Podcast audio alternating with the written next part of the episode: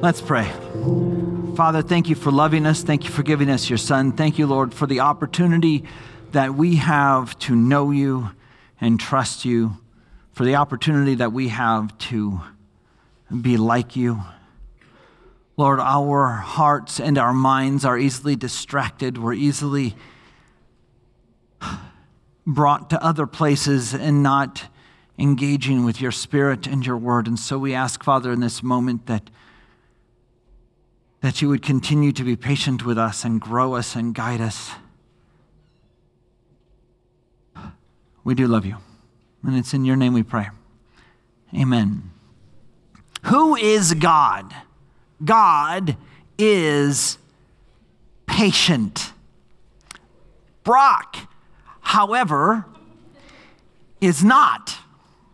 So there are these things flying around the room and if I were to give them a couple of months, they would die. However, somebody gave me the opportunity to play black fly tennis. So, this is an example of Brock not being patient. I would rather stand here with a racket and beat around flies than I would wait for them to just die. Now, I thought about putting this down there in the seats. However, I know what would happen if I put this by the high schoolers. They would play fly tennis while I was speaking, and I would be distracted. So, no, you cannot have it, even if you do play tennis. But God is patient. There are things that simply take time, and God is patient. There are things that take time to start, and God is patient. There are things that once they start take time to finish, and God is patient.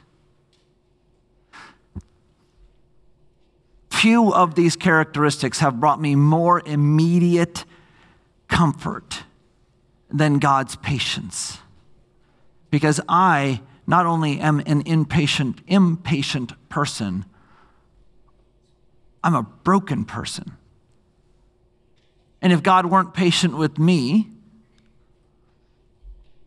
I know what would happen. Because time and time again, week in and week out, day in and day out, I fail. I fail to look like him. I fail to love like him. I fail to be like him. I fail to care at moments to be like him.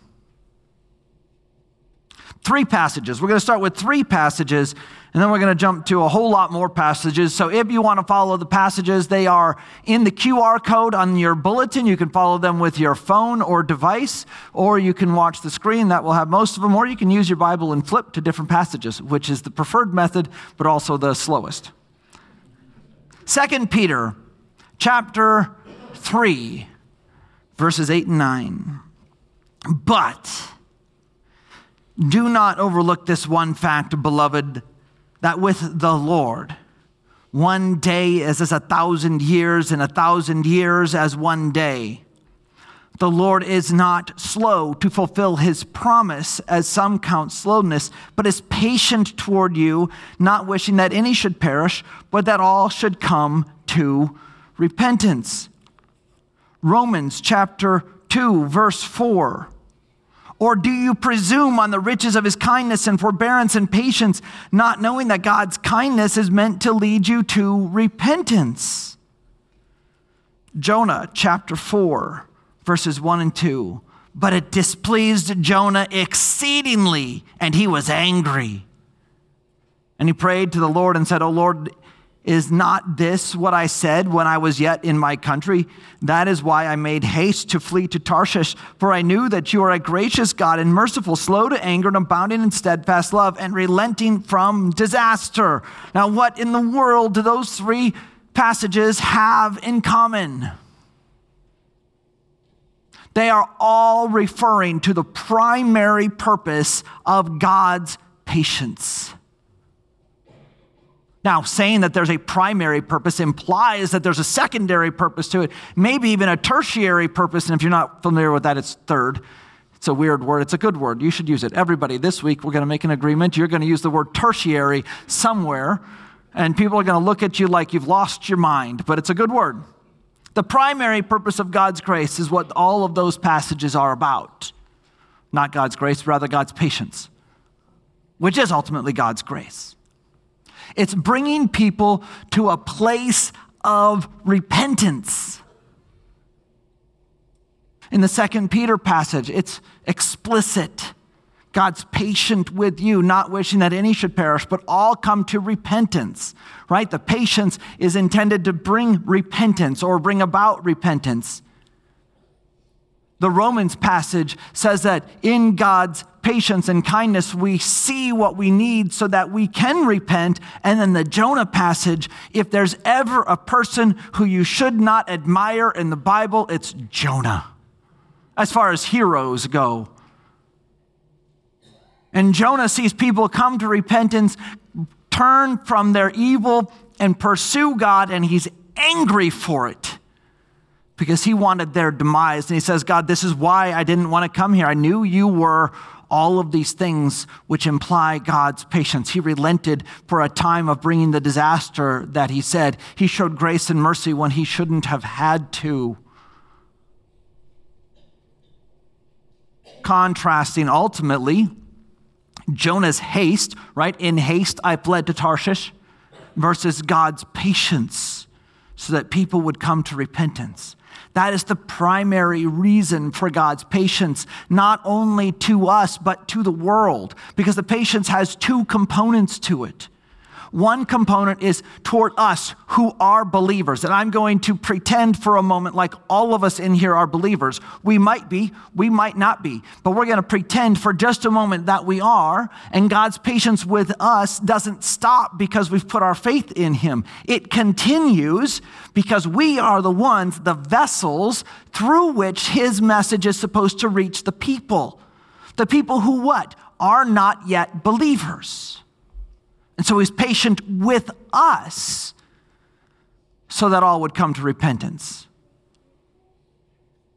We are supposed to be doing that. That is what we're supposed to be enacting. It's what we're supposed to be engaging with, and God is patient with us. Why? Because we are not good at it.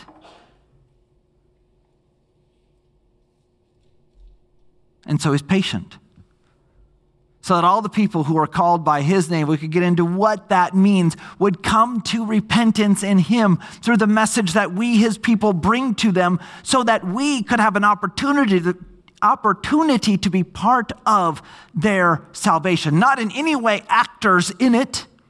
We're not creating it, we're not causing it, yet we are able to engage with it. And then he's patient with the world so that they would have an opportunity to see what it means that God is God and that they would come to repentance. So they would see who He is and follow Him accordingly. God's patience. It's for us, and it's for the world in its primary purpose, which is to bring about salvation, to bring about repentance, to bring about redemption, to bring about the raising of dead souls to life. But it doesn't stop there. That's part of where it's so comforting is it doesn't stop once we're believers and it doesn't stop as it shows how the world can repent, that the world should repent. It goes well beyond that to engaging with us on our daily, weekly, monthly, individual, and group life.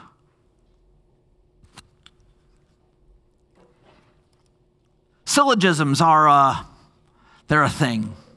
If you don't know what a syllogism is, a syllogism is an argument that says two premises, um, like Brock is alive, Brock is here. Therefore, Brock is weird?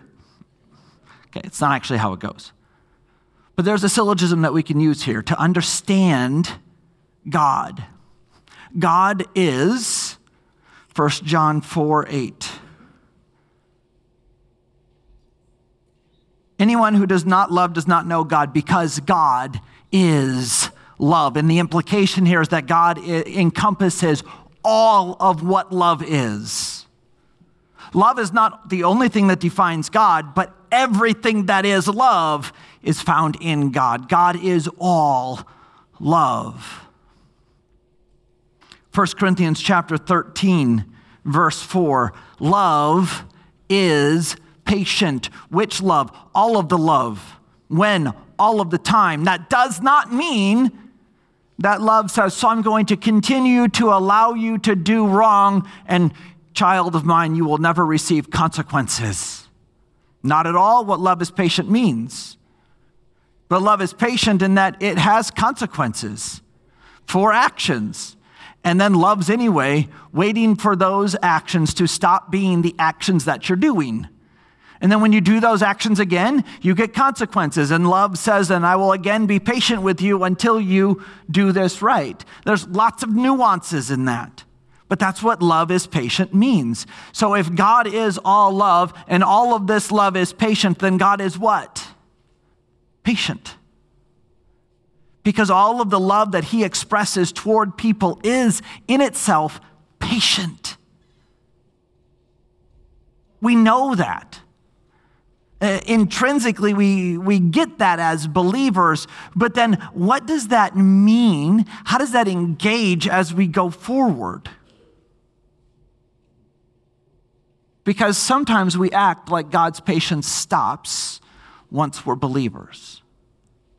Now, once we're believers, he's no longer patient, he's demanding or uncaring. Philippians chapter 1, verse 6. So we've got this idea that God is love, love is patient, therefore God is patient, and we need to hold that closely. Philippians chapter 1, verse 6. And I am sure of this, that he who began a good work in you, you, the believers in Philippi, will uh, will bring it to completion. When? At some point in the future, on the day of Christ Jesus, which is when? When he returns, which hasn't happened yet. So, so far, just based on logic, what we're seeing here is God has been patient for 2,000 years with us to bring about the life that He requires of us as His people. But not in a demanding, overbearing sort of way, in a way that says, I am going to help you grow. I am going to be patient while you grow. Most of us in here have grown something at some time or another uh, especially as we look out at our yards and we see grass and we see flowers. And then there's people who farm and they plant stuff in the spring and they raise it. And then there's people who, who have fruit trees. And fruit trees take, if you look at like a sweet cherry tree, somewhere between four and seven years to actually start producing the fruit that we want from a sweet cherry tree. Red peppers, on the other hand, take about eight weeks, six to eight weeks between when you plant it and when you've got peppers. And dandelions take 43 seconds. I'm sure there's, a, there's another analogy in there about weeds growing that fast and everything that we like growing slowly, but we're not going there. What we see is that God designed these things to take time to reach maturity.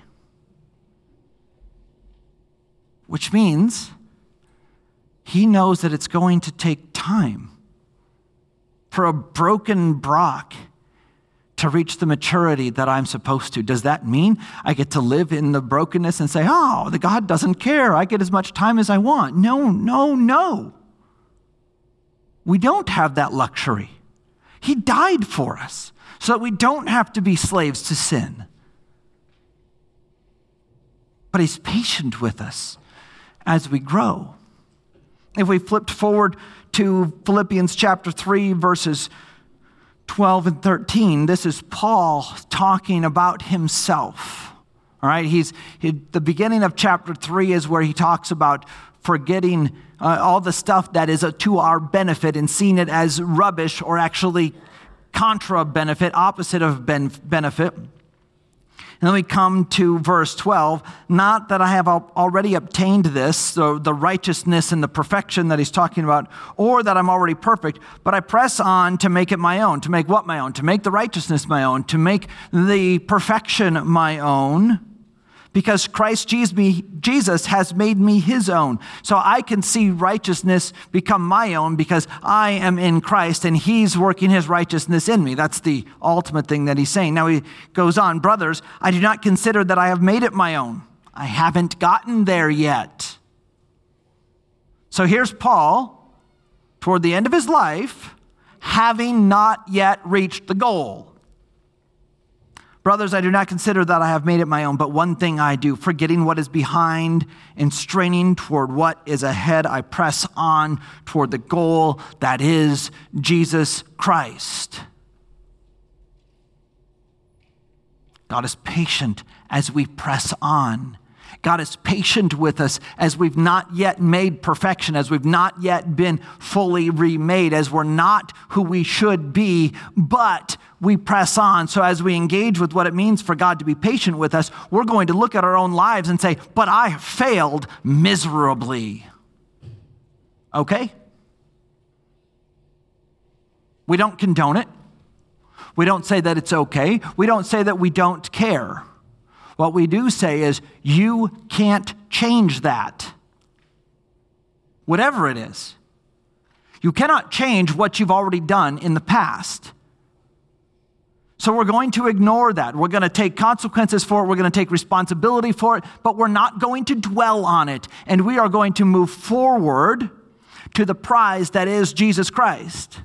But if we spend our time looking backwards at what we've failed at and saying, oh, I, I failed there and I'm not perfect yet, I give up, then we misunderstand God's patience toward us as He grows us, not only as individual plants within this body of people, but as a family at Bethel as a whole. God is patient with us as individuals, and God is patient with us as a group because we are not yet perfect. We try, we do our best, but we are not yet perfect. And so He is patient with us as long as we keep our eyes on Jesus, He is patient with us. But if we take our eyes off Jesus, if we don't care about following Him, then we become like the churches in the first part of Revelation. And He says, I am going to take your lampstand from you. Why? Because you're rejecting me. So I'm going to remove your place of influence where you are. There comes a point where it's not that He's not patient with us but we need a harsher consequence so as to come back to Him. That is still patient because He hasn't given up love for us.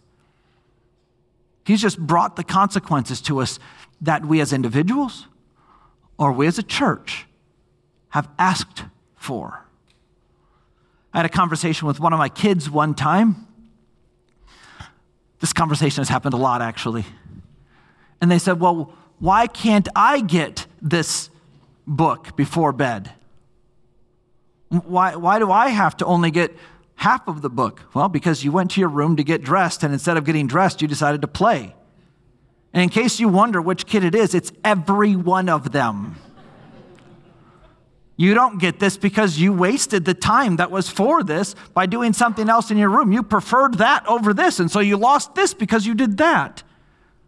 That's not me being impatient. Well, it might be because I'm broken, but it's not intended as impatience. It's intended as a consequence. You chose that.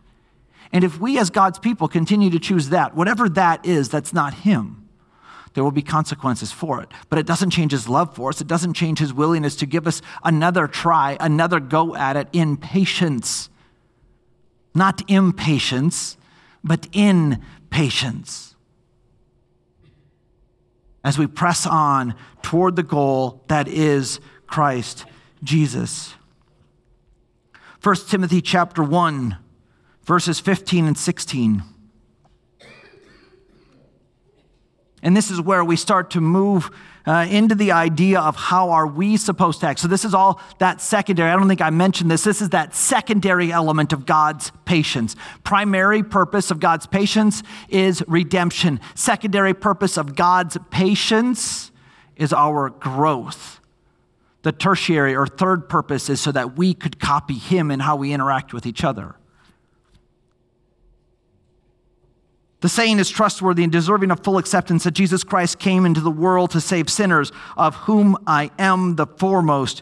But I received mercy for this reason that in me, as the foremost, Jesus Christ might display his perfect patience as an example to those who were to believe in him for eternal life. How much patience has Jesus had with Paul? Decades.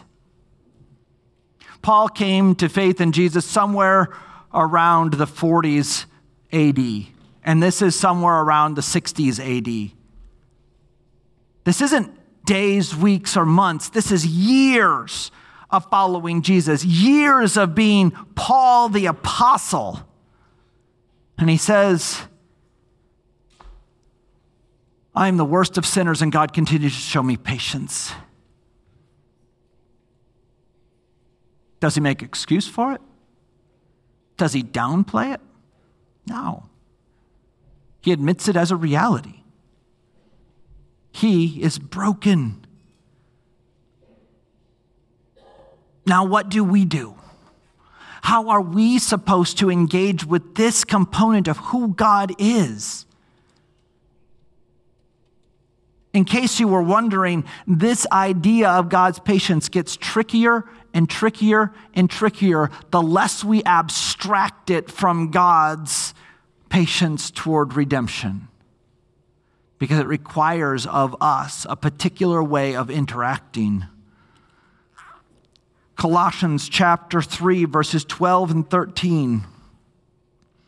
Put on then as God's chosen ones, holy and beloved, compassionate hearts. Put on kindness, humility, meekness, and patience. In case we missed it, bearing with one another, being long, long suffering with each other, working together for how long? A long time, bearing with one another. And if one has a complaint against another, forgiving each other as the Lord has forgiven you, so you must also forgive. And now, all of a sudden, we are called to be patient with each other unceasingly. Do you know how hard that is? Yes, you probably do. This is crazy talk. It's right, but it's crazy. It's so far beyond my natural capability that I don't even know how to express it. Yet, it's what's demanded of us. Why does he say, be patient and bear with one another? Seems a little repetitive, doesn't it? It is. Do you know why? Because we're really bad at being patient. So it's repeated for us. So we would understand it's meant. No, it's really, really meant that we be patient. Ephesians chapter 4, verses 1 and 2. I, therefore, a prisoner for the Lord, urge you to walk in a manner worthy of the calling to which you've been called. We spent a whole week looking at this passage earlier this year. Walking in a manner worthy of the call of Christ. With all humility and gentleness, and with patience, bearing with one another in love. There we go again. The manner in which we are to live is patience, bearing with each other in love.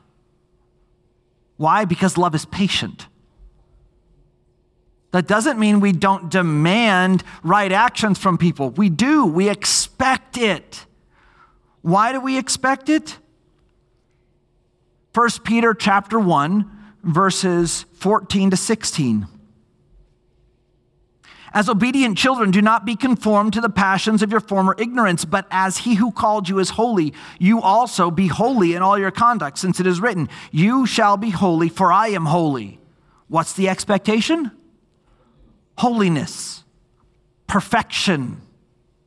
In fact, Matthew chapter 5, verse 48 says, You, therefore, you who are us, be perfect as your heavenly Father is perfect. No room for error in any way, at any time, to the smallest degree. And when we're not perfect, We have to be patient with each other. The expectation's there, right? The expectation to be holy, to follow Christ perfectly is there. But we will fail. And then we must be not only receiving grace from God, which we do, but we must be patient with each other. Why? Because Christ is patient with us. When somebody does something you don't like, you're patient with them. You may tell them, you should tell them, especially if it's offensive to you. But too often we take the idea out of Matthew 18 to go to your brother if they sin against you, and then if they don't change immediately, go bring somebody else and try to beat them in the head with two people. And if they don't change immediately, the call isn't immediate, the call is growth, which may be seen immediately or may not. And that's when we must be patient. Why? Because God is equally as patient with me. No, God is far more patient with me.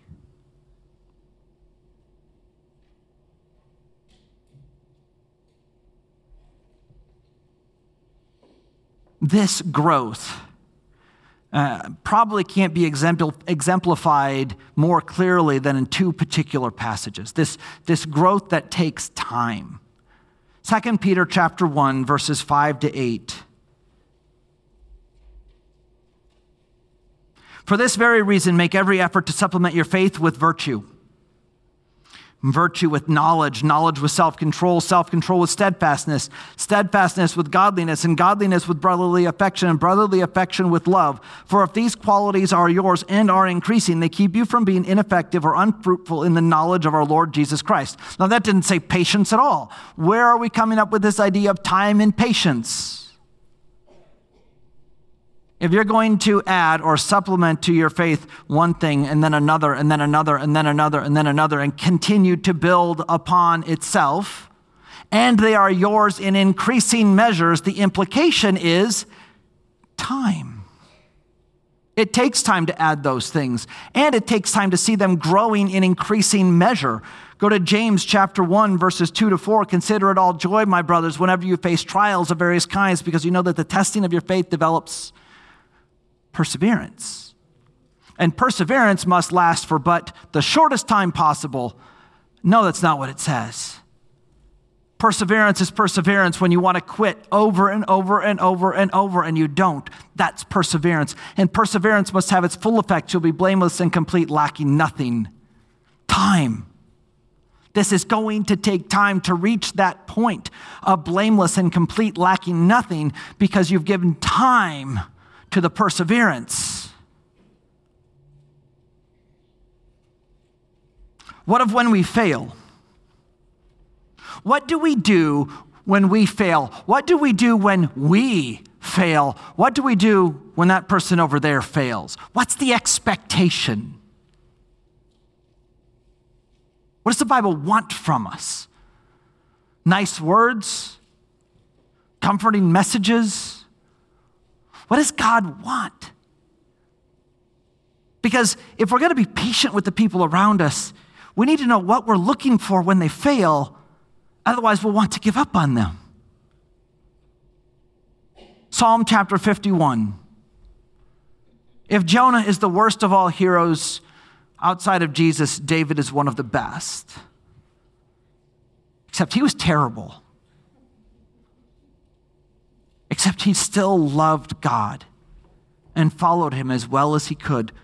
Psalm 51, verses 16 and 17. For you, Yahweh, Christ, God, you will not delight in sacrifice, or I would give it. If you know what God had told them to do when they sinned? Sacrifice. You do not delight in sacrifice, or I would give it. You do not be pleased with the burnt offering, which God had told them to do. So, so it's not this, oh, sacrifices are bad sort of thing. This is, they're not enough. Because I could sacrifice an animal, I could make a burnt offering and not care one bit about what I've done. The sacrifices of God are a broken spirit, a broken and contrite heart. Oh God, you will not despise. When we fail, when people around us fail, when we as a body fail, what we're looking for is contrition. The humble acceptance of our failure and the desire to not be there again. That doesn't mean it's okay to have failed. We expect that you fail less as you grow. But when you fail, no matter where you are on that path, what is expected of you, what is expected of me is contrition and brokenness over our sin. Why? Because Jesus died for us and we don't have to live as slaves to sin. Why? Because God loves us. And then we can be patient with that person. We can be patient with this group. You can be patient with me.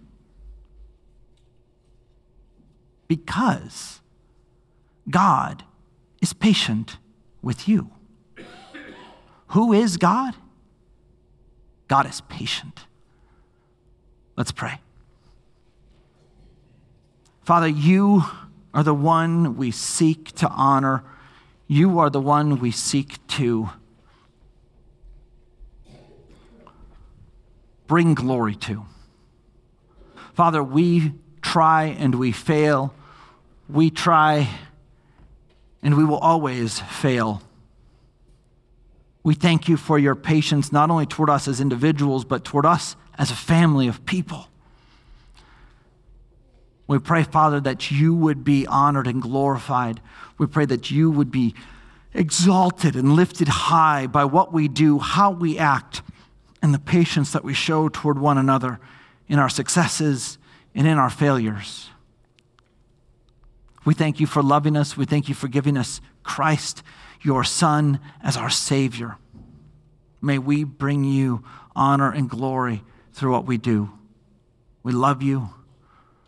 We love you. Amen.